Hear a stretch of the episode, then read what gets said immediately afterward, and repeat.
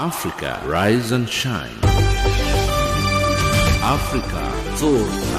Africa, amka na unai.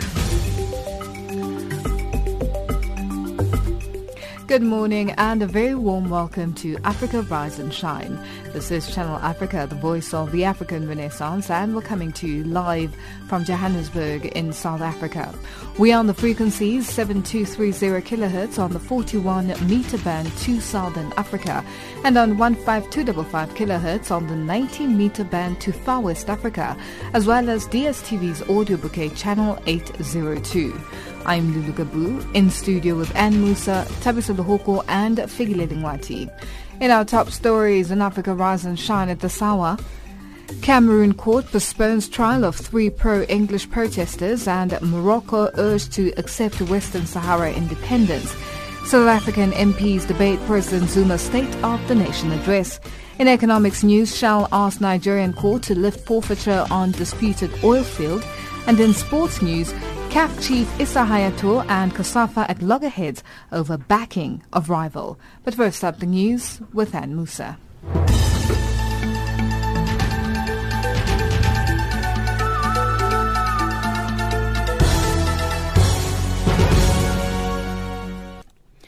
A very good morning to you, Anne Moussa. At least 11 people have been killed in the town of Chimbulu in the Central Democratic Republic of Congo.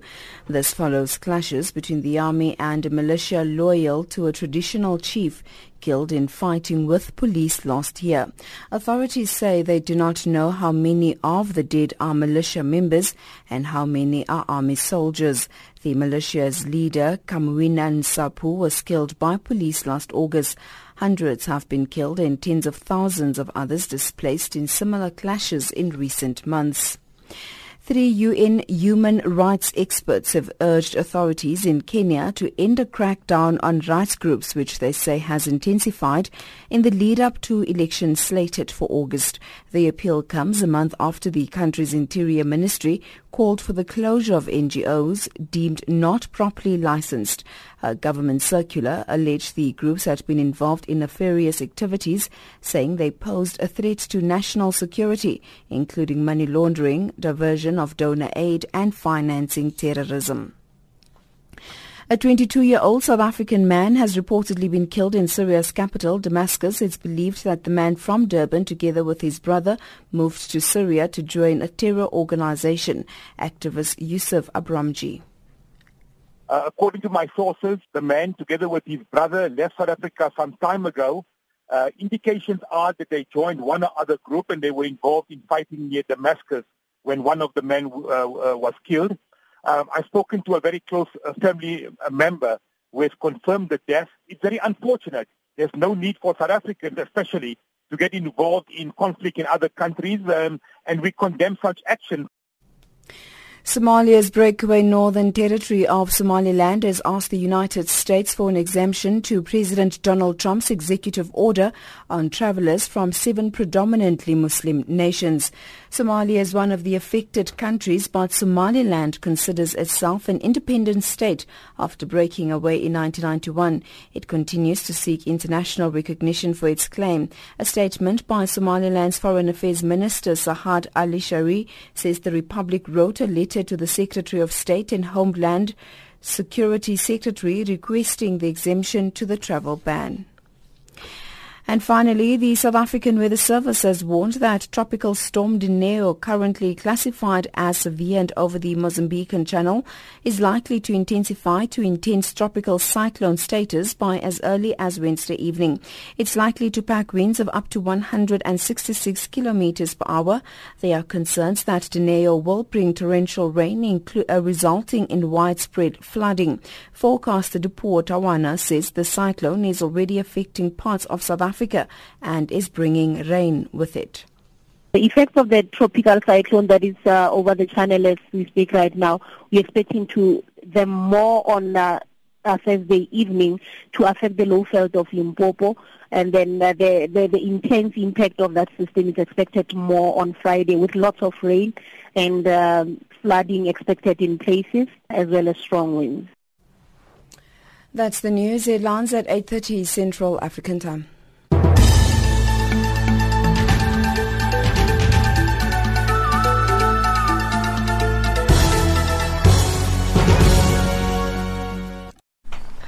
Thank you, Anne. It's 8:05 Central African Time and you're listening to Africa Rise and Shine. We're coming to you live from Johannesburg in South Africa on this Wednesday, February the 15th, the 46th day of 2017, with 319 days left in the year. Three members of Cameroon's English-speaking opposition, which protest that the country's linguistic minority is being treated as second-class citizens, pleaded not guilty to terrorism charges at a military court.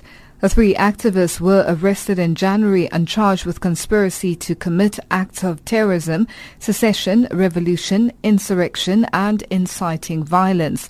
All charges are punishable by death, and more than 160 lawyers have lined up in support of the defendants. Channel Africa's Moki Kindzeka reports from Yaoundé. Nkongo Felix Agbobala, Fontem Afoteka Neba and Bibixi Mancho are accused of organizing demonstrations in December that turned violent. The government says national flags were burned and the flag of a supposedly new independent nation was lifted. The government deployed the military and at least 7 people were killed in the unrest.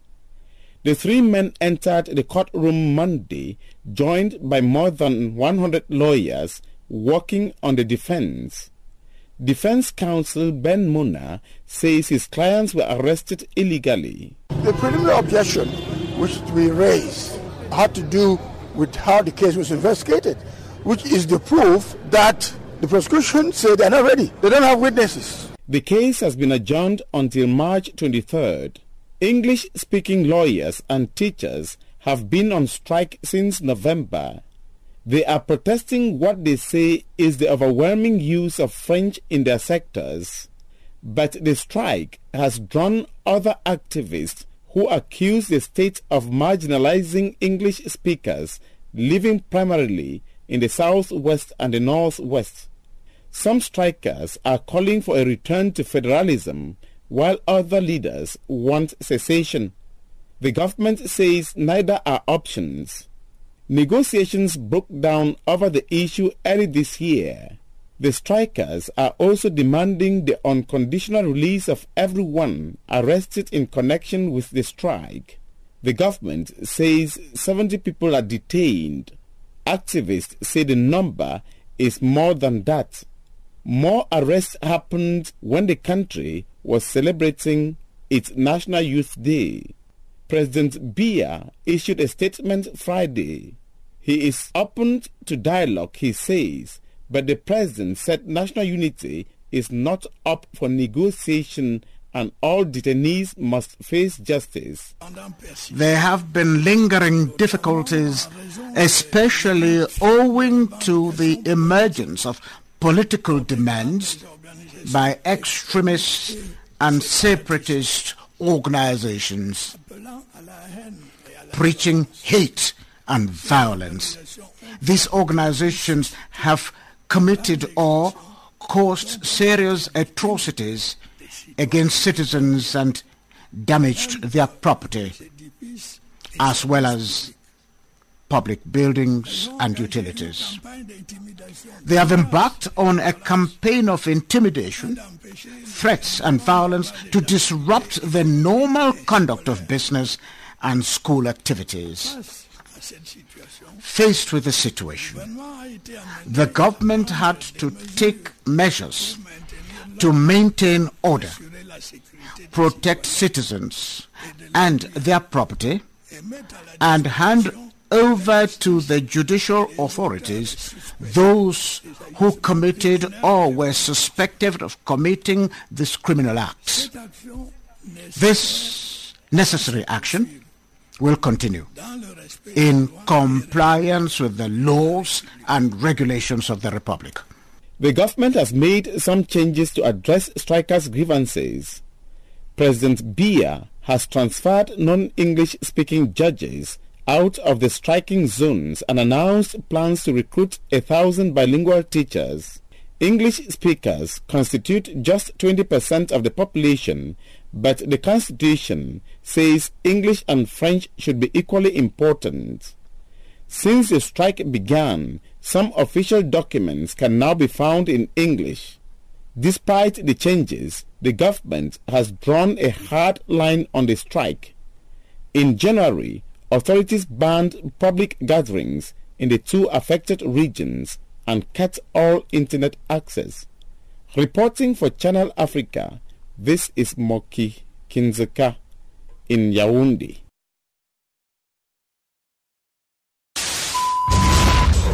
Channel Africa, the voice of the African Renaissance. Addis Ababa.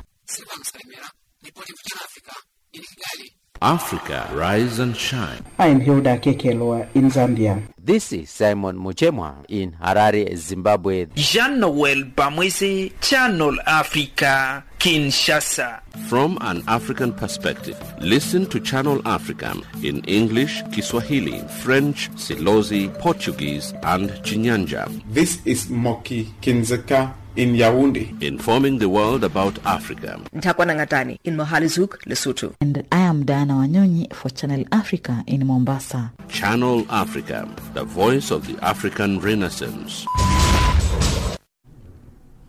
Let's go back in time to today in 1995. South Africa's President Nelson Mandela revealed he will not be standing for re-election in 1999. That was today in history in the year 1995.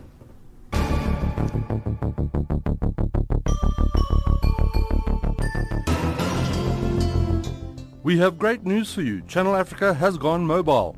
If you have a cell phone, you can now download the mobile app for Android. You can get it on Google Play. Get the latest news from Africa. Get the Channel Africa app.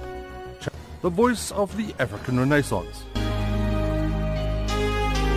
Morocco, as long as they are occupying Western Sahara, should not be even considered in their application to be member of African Union. And that is a logic position, because you cannot, if you are really serious with this to be becoming member of African Union and the African family, you should give, before going in that direction, tangible steps, which is not the case. They should withdraw from Western Sahara, to engage in negotiation to withdraw Western Sahara and to put an end to territorial ambition against our country. The majority of the countries said, okay, let them in if they are going to sign that they are going to respect, to commit to respect the Charter of African Union. They did it. Now we are going to follow closely what they are going to say and to do. And we have time. We have time, the next summit is in July. There is an alternative view that the Polisario is losing African support on this question. What's your reaction? No. Morocco wanted years ago to expel the Western Sahara Republic from the African Union. They failed that. Now they are accepting that these are reality. Western Sahara Republic is a member of African Union. They cannot expel that. Very far from that. Then they accepted to be member of the African Union when Western Sahara is already member. Then for us it's a success, but it's a success for the solidity of the Charter of African Union. Now it's up to head of state to make Morocco accountable. If they are not playing games, they should demonstrate that. But double game, a double standard, and to mislead the African Union, that is not going to fly. That was the Polisario France UN representative Ahmed Buhari in a conversation with Shaun Bryce Peace. The Lesotho chapter of the Media Institute of Southern Africa, MISA, says it is mobilizing international support to curtail what it sees as government intimidation of the media. This after two Lesotho radio stations were cut off air, allegedly on instructions from the Minister of Communications. The stations were later reopened after obtaining a court order. Ntakwana Ngatane has more from Maseru. The 14th of February 2017, we live and direct. It's PCFM 92.8 to 95.6. This radio station is one of many that rent broadcasting infrastructure from the government and one of two that were cut off air for 4 days. The order allegedly came from the Minister of Communications following the broadcast of a prominent opposition politician's media conference. In it, he accused the Prime Minister and the Deputy Prime Minister of harassment. Tsibo Matshasa is the National Director of the Lesotho Chapter of the Media Institute of Southern Africa, MISA. Can we look at this as purely a service provider-client relationship issue? No, in this case we can not look at it in that way, because the government did tell us that they actually closed the two radio stations because they had some guests who were disrespectful to the Prime Minister and the Deputy Prime Minister. So clearly it's not about the issue of client-to-client relations. It's about the issue of government exercising its power. The radio station was granted a court order to be opened. Nothing happened until it filed another court bid for contempt of court. Gauta Mpeka is the station manager of PCFM. It talks about payments, rental fees. Yeah, that is basically the arrangement that we have with LNBS. But in terms of content, like in our case, it is supposed to be regulated by the Lesotho Communications Authority. And there are proper steps and procedures that they normally follow before they can give as punishment. But we have plans to have our own infrastructure. We have those plans. We've always had them even before this issue could arise. That is the most important thing. We are working on it. It's expensive, but we're working on it. It is true we lost a lot of money, and we feel we are no longer free.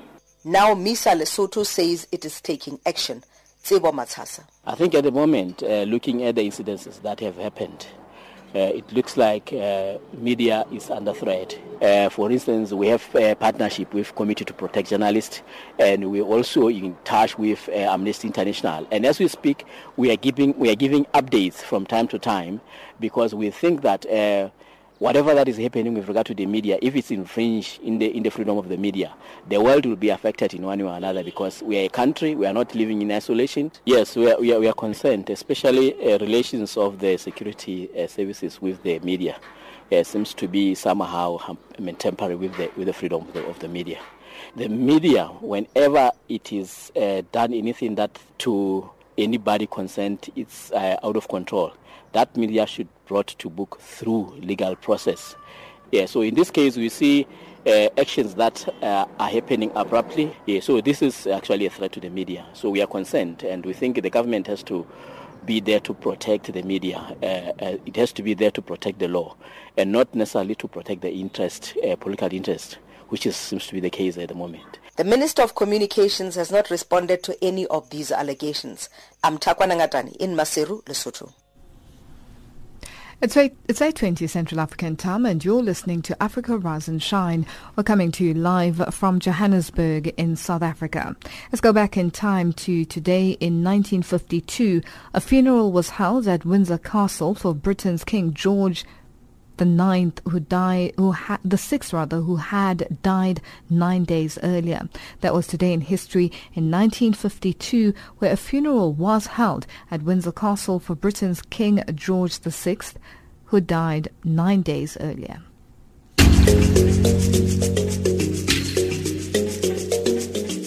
This is Channel Africa, South Africa's only official international public radio station on shortwave, internet and satellite. From an African perspective, listen to Channel Africa in English, Kiswahili, French, Silozi, Portuguese and Chinyanja, informing the world about Africa. Channel Africa, the voice of the African Renaissance. The White House says President Donald Trump asked for the resignation of his national security advisor due to an evolving and eroding level of trust. Those were the words used by Press Secretary Sean Spicer after Monday night's surprise resignation of General Michael Flynn amid concerns that he inappropriately discussed with a Russian official the lifting of U.S. sanctions on Russia before President Trump took office. Flynn then subsequently misled the Vice President Mike Pence about the contents of those conversations.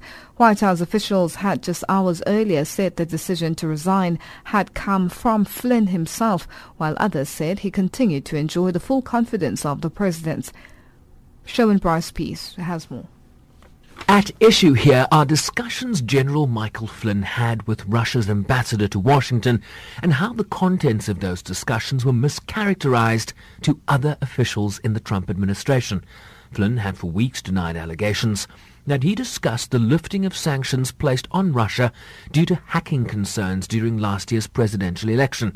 U.S. intelligence reports have subsequently revealed intercepts of discussions between Flynn and Russian Ambassador Sergei Kislyak, prompting the Justice Department to alert the White House that they had been misled. General Flynn had eroded to the point where he felt... The press secretary, Sean Spicer, trying to clarify how matters played themselves out. We've been reviewing and evaluating this issue with respect to General Flynn on a daily basis for a few weeks, trying to ascertain the truth. We got to a point not based on a legal issue, but based on a trust issue, where the level of trust between the President and General Flynn had eroded to the point where he felt he had to make a change. The President was very concerned that General Flynn had misled the Vice President and others. Spicer says the probe by the White House counsel found no illegality on the part of General Flynn, emphasizing that the resignation was prompted by a breakdown in trust. The issue here was that the President got to the point where General Flynn's relationship misleading the Vice President and others, or the possibility that he had forgotten critical details of this important conversation, had created a critical mass and an unsustainable situation. That's why the President decided to ask for his resignation, and he got it. The irony of this entire situation is that the President has been incredibly tough on Russia. He continues to raise the issue of Crimea, which the previous administration had allowed to be seized by Russia. Democrats and some Republicans are demanding more answers regarding the extent of the relationship between Russia and the White House, with some questioning if Flynn acted alone. Democratic Congressman Elijah Cummings questioned why the White House didn't act sooner after being alerted by the Justice Department in January to Flynn's misrepresentations. Why did Flynn continue to sit in on the most sensitive classified meetings until just 2 days ago? Ladies and gentlemen, something is wrong with that picture. Who at the White House? And I want the press to press these questions. Who at the White House decided to do nothing for 3 weeks as Flynn sat in on meeting after meeting after meeting? Did the President decide to wait? Did counsel decide to wait? Something is wrong here. The FBI and the Senate have already begun investigations into allegations of Russia's interference in last year's election, a probe that could become much broader, with calls for a full accounting of Russia's relationship with the current U.S. administration. I'm Sherwin Brice-Pease in New York. As expected, the debate on the President's State of the Nation address in South Africa was a heated affair. Events of last week Thursday were revisited by both the ruling ANC and opposition parties.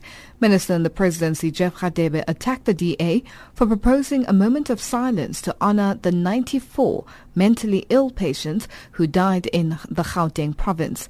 The DA, on the other hand, accused the President of selling the country to foreign agents, as Joseph Messiah has more.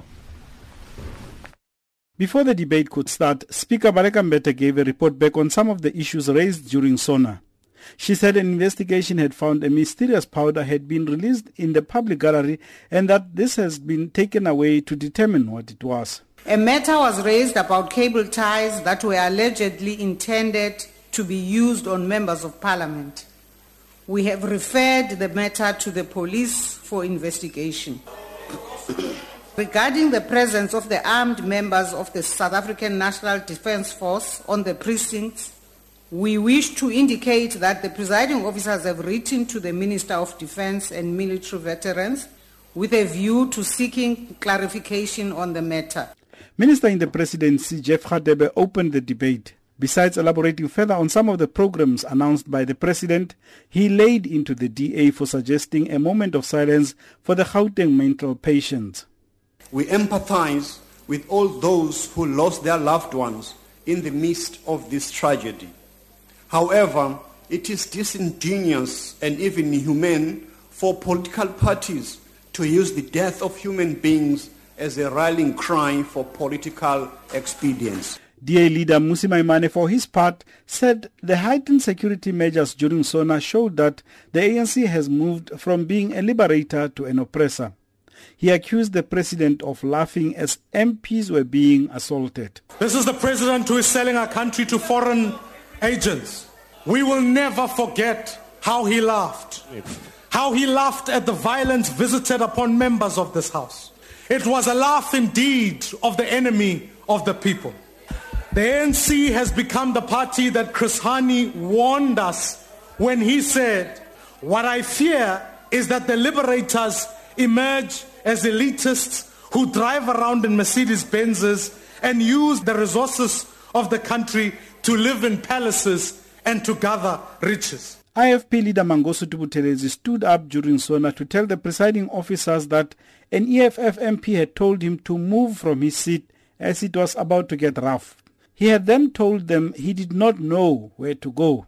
He added that this is the dilemma that South Africans find themselves in today. This is what our people are saying, Your Excellency. They know that it's about to get rough, and they don't know where to go. They don't know where to turn for safety or how they and their families can avoid the storm. Empty words don't provide refuge. There's no longer meaning in the well-worn phrases about a better life for all. Government is working hard. We're showing signs of stability. And working together, we can do more. Sunday newspapers carried the story about Rural Development and Land Reform Minister Gugile Nkwinti having facilitated the acquisition of a farm by ANC members. Musi Maimane said, in the light of this report, the president's remarks on land reform lack meaning. What the president is talking about when he talks about accelerating reforms, it's in fact more dodgy deals for ANC cronies. He's talking about a narrow-based land deals like the Limpopo farm that Minister Nkwinti lined up for his ANC friends. It's 130 million rands of public money that went to enriching two ANC cronies while 31 farm workers went unpaid and a productive farm fell into disrepair. Later, Minister Nkwinti got the opportunity to defend himself. That what he reads, that's written by journalists, and the attitude of journalists that... that politicians are essentially corrupt, and therefore what they read in the media is true, and that's jurisprudence. It's a pity that a leader of a political party would fall into a trap like that. We have requested the speaker to refer the matter to the public protector. The debate continues this afternoon, and the president will reply tomorrow. I am Joseph Messiah in Parliament. It's 8:30 Central African time, and our headlines up next with Anne Moussa.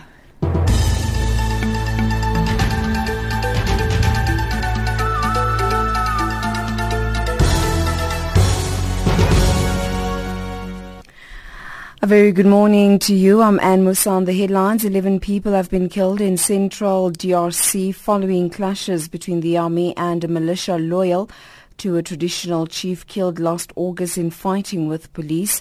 3 UN experts have urged authorities in Kenya to end a crackdown on rights groups, which they say has intensified in the lead-up to elections slated for August.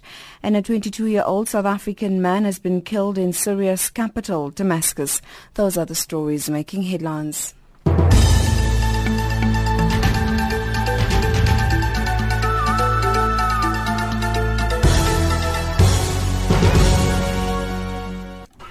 Thank you, Anne. It's 8:31 Central African time, and you're listening to Africa Rise and Shine. Now, South Africa's opposition economic freedom fighters say it is taking Speaker of Parliament Baleka Mbete to court over Parliament's failure to discipline President Jacob Zuma. This comes after the Constitutional Court ruled last year that he violated his oath of office. EFF members were once again carried out of Parliament by security officers last week after the party disrupted the State of the Nation address for more than an hour. They were demanding that President Jacob Zuma not be allowed to address the House. Amos Pacho reports. The EFF is adamant that President Zuma is occupying his position illegally as head of state. It says following a constitutional court ruling that he violated his oath of office in the Nkandla matter, Parliament should have commenced with disciplinary action against President Zuma. Party leader Julius Malema says abiding by the oath is a prerequisite for every president, and this is precisely why the courts have to intervene. We are now taking the matter to court to have Baleka compelled by court to discipline Zuma. Because the Constitutional Court was not going to say to us, discipline Zuma or remove Zuma. They just said to us, yes, done wrong things. What happens next is for Parliament to institute impeachment process or disciplinary action to take further the decision of the Constitutional Court. The Constitutional Court can say, this person acted unconstitutionally and it ends there. If you allow Parliament to continue as if nothing happened from the Constitutional Court, you are rendering the Constitutional Court useless. As part of its campaign to force President Zuma out of office, the party is planning a series of boycotts during the parliamentary sittings where he is part of the proceedings. The EFF's absence during debate of the State of the Nation address kicks off this campaign. Its members of parliament were once again ejected out of the National Assembly by security officers after more than an hour of raising points of order that were disallowed by the presiding officers. Malema says the EFF cannot sit and watch while the country's constitution is being disregarded. We are a country which is constituted by cowards who have accepted that a person who has compromised the oath of office can continue to occupy the office. And those that say we must adhere to the Constitution are called names and are called disruptors by those who have become comfortable with criminals occupying the highest office, even when they've disregarded the oath of office. Malema has also warned that the governing party ANC runs the risk of losing more support during 2019 general elections due to its continued failure to act against President Zuma. Malema says last year's local government election results should serve as a wake-up call for the ANC. The ANC is going to lose Gauteng, and they must blame that again on Zuma, because their inability to remove Zuma and discipline Zuma is eating on their votes. And in 2019, they must know that the EFF, when it comes to coalition politics, it will remember those beatings they were doing in Parliament. In the same way we remembered those beatings when we were constituting Johannesburg, Tswane, and Nelson Mandela. And people tell us we are sellouts. Sellouts for what? To vote for people who are beating us up, pulling us by our private parts, enjoying them nicely. That's torture. The EFF says it has meanwhile asked the Independent Police Investigative Directorate to probe the use of police officers disguised as parliamentary security officials during the State of the Nation address last week. I'm Amos Power in Johannesburg.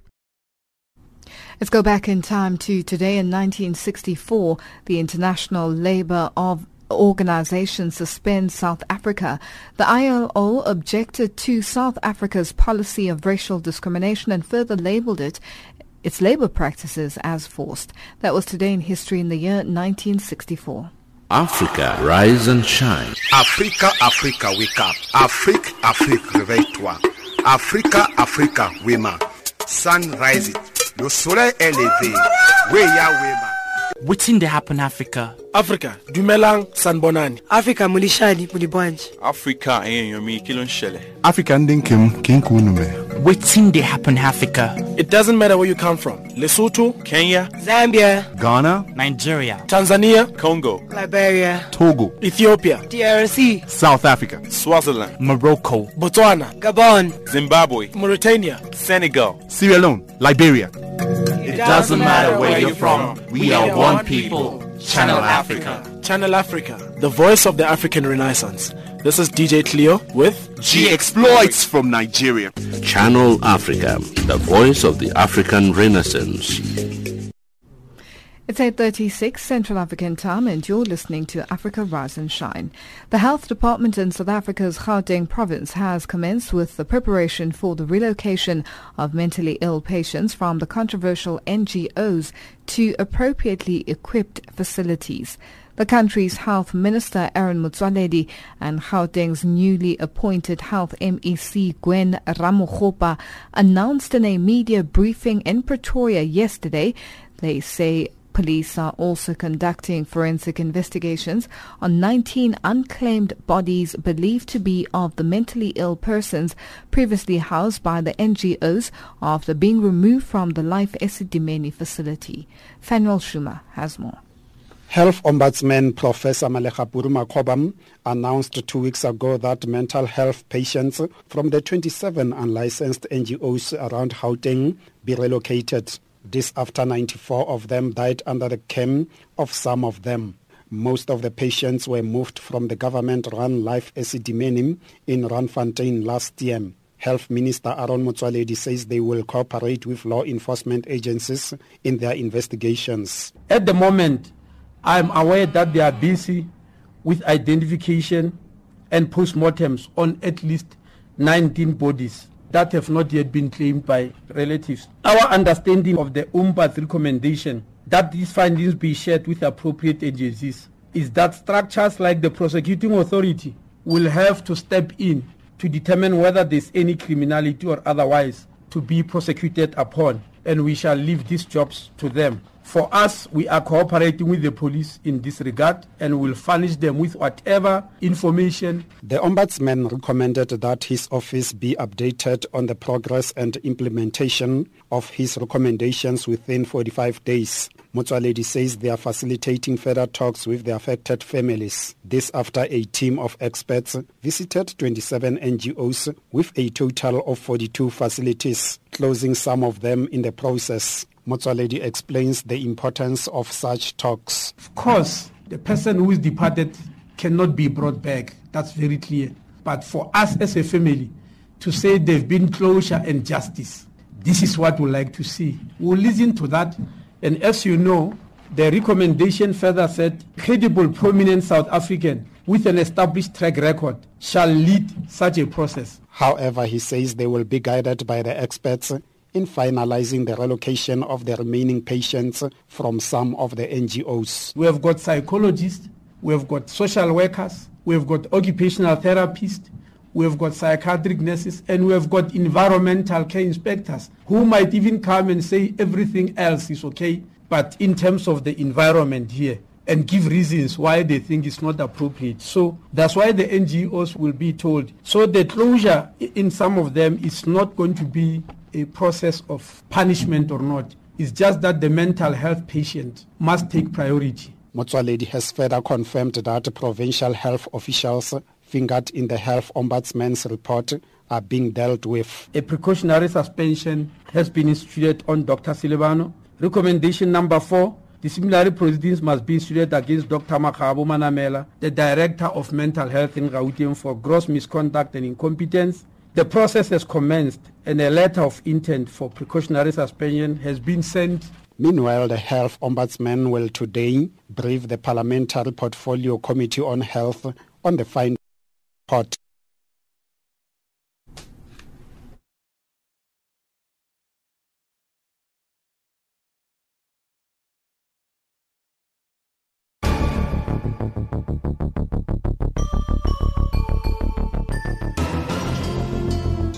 We have great news for you. Channel Africa has gone mobile. If you have a cell phone, you can now download the mobile app for Android. You can get it on Google Play. Get the latest news from Africa. Get the Channel Africa app. Channel Africa, the voice of the African Renaissance.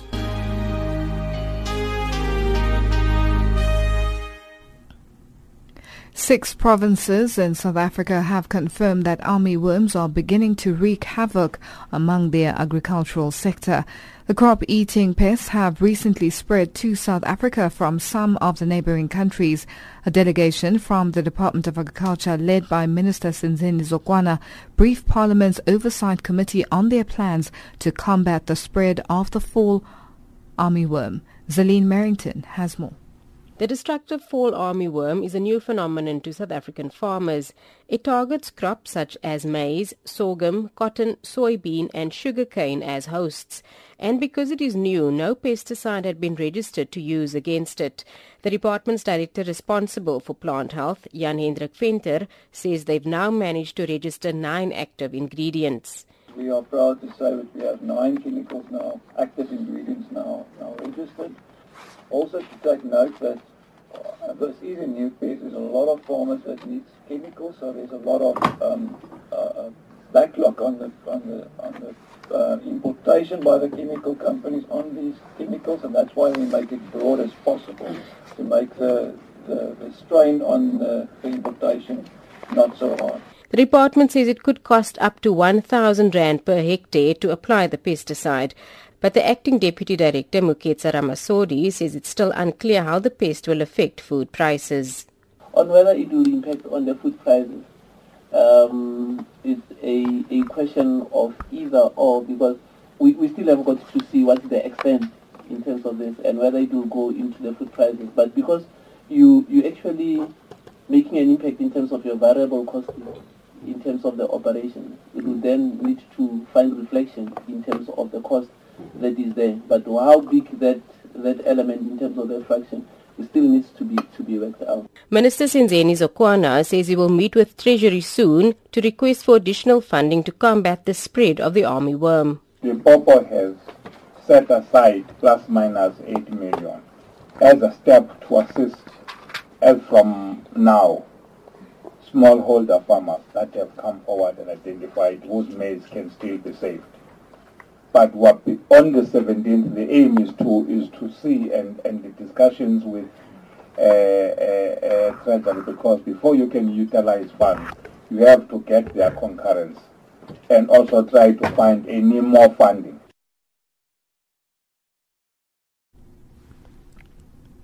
And that was Minister of Agriculture Senzeni Zokwana, ending that report by Zaline Merrington.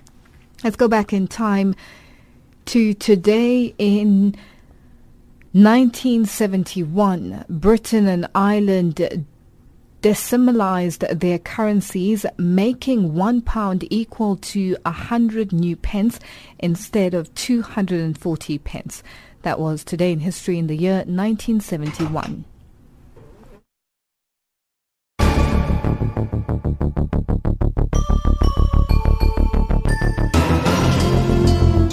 We have great news for you. Channel Africa has gone mobile. If you have a cell phone, you can now download the mobile app for Android. You can get it on Google Play. Get the latest news from Africa. Get the Channel Africa app. Channel Africa, the voice of the African Renaissance.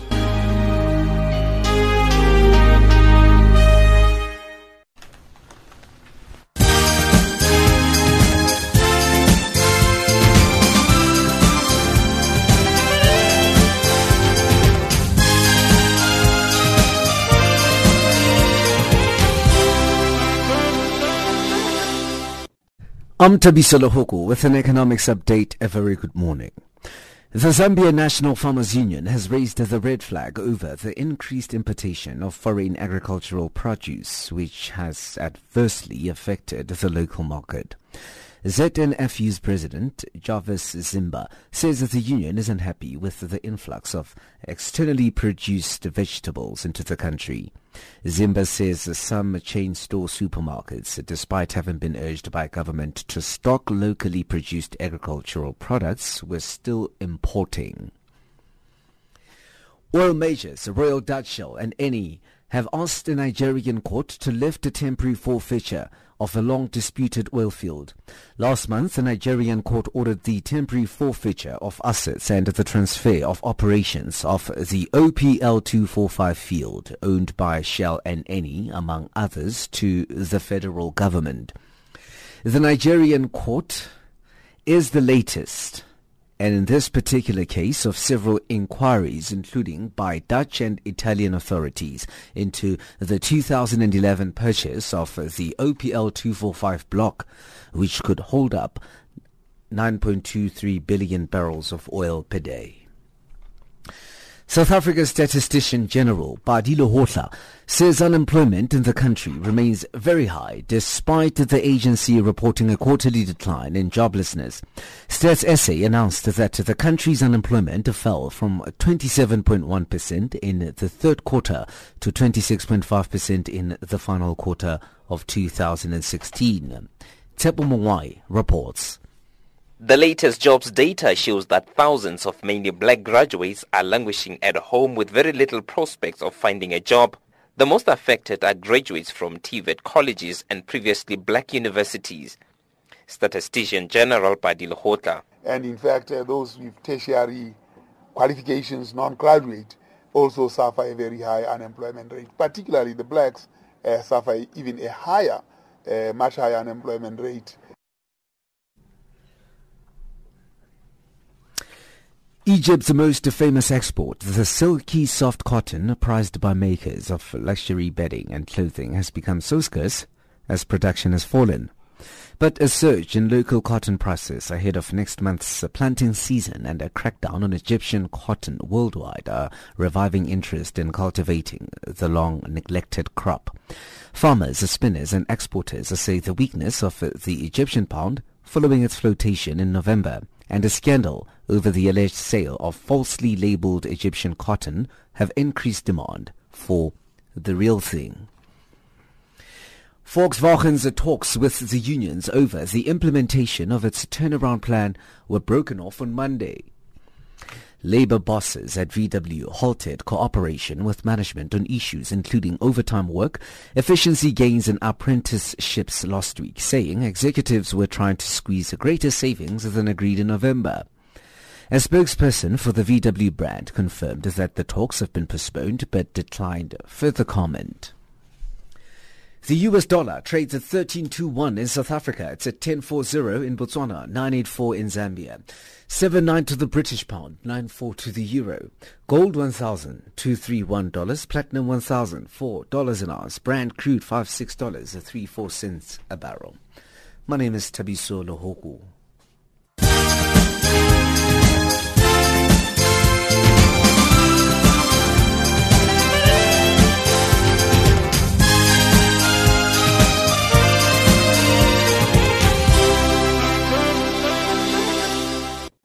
A sports update up next with Figi Dingwati.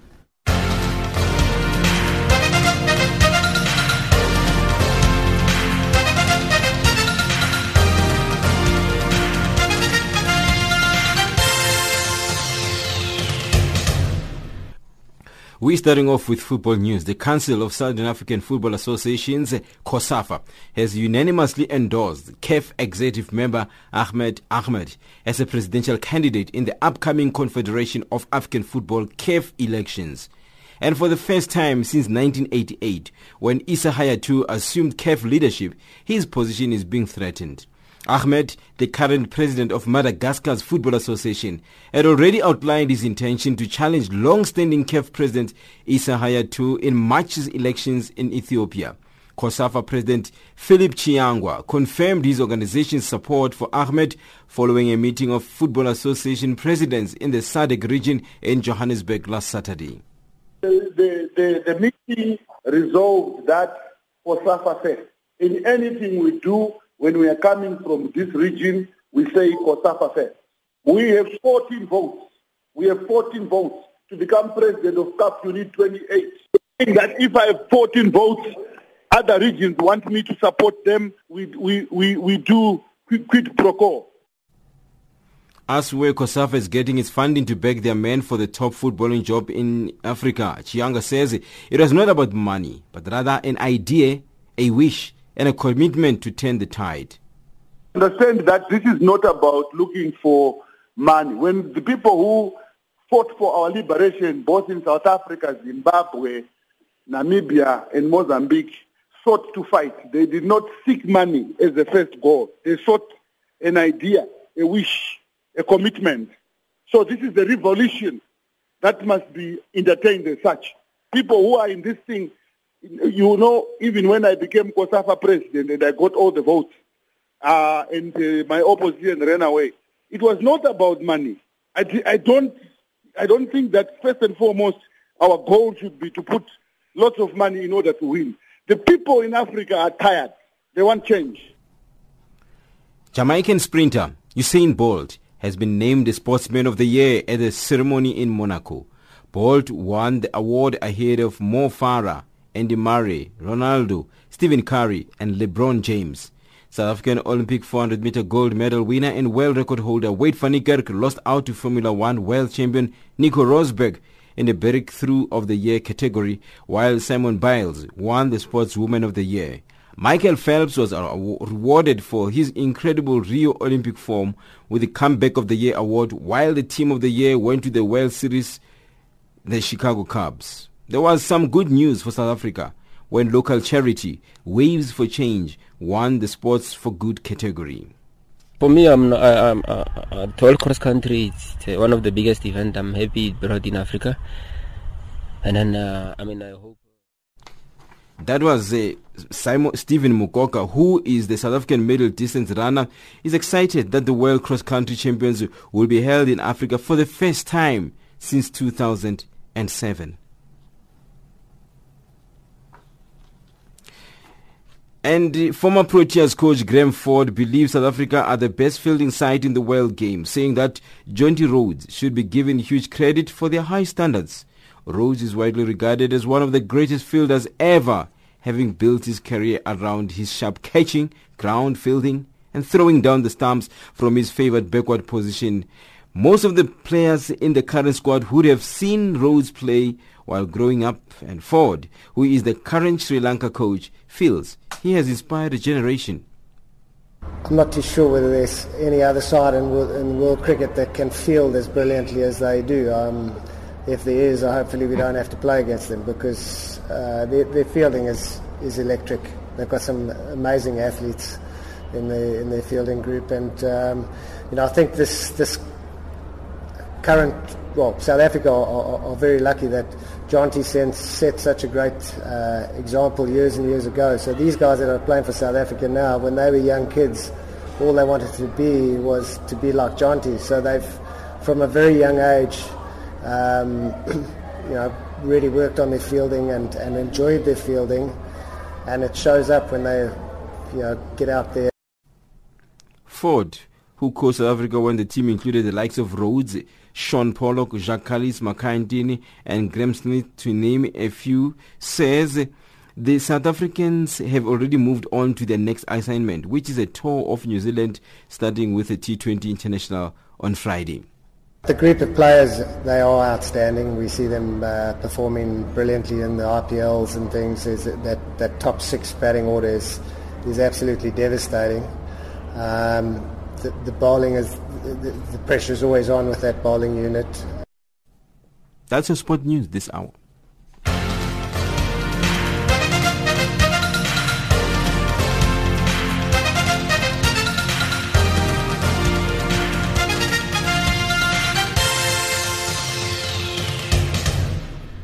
Africa, rise and shine.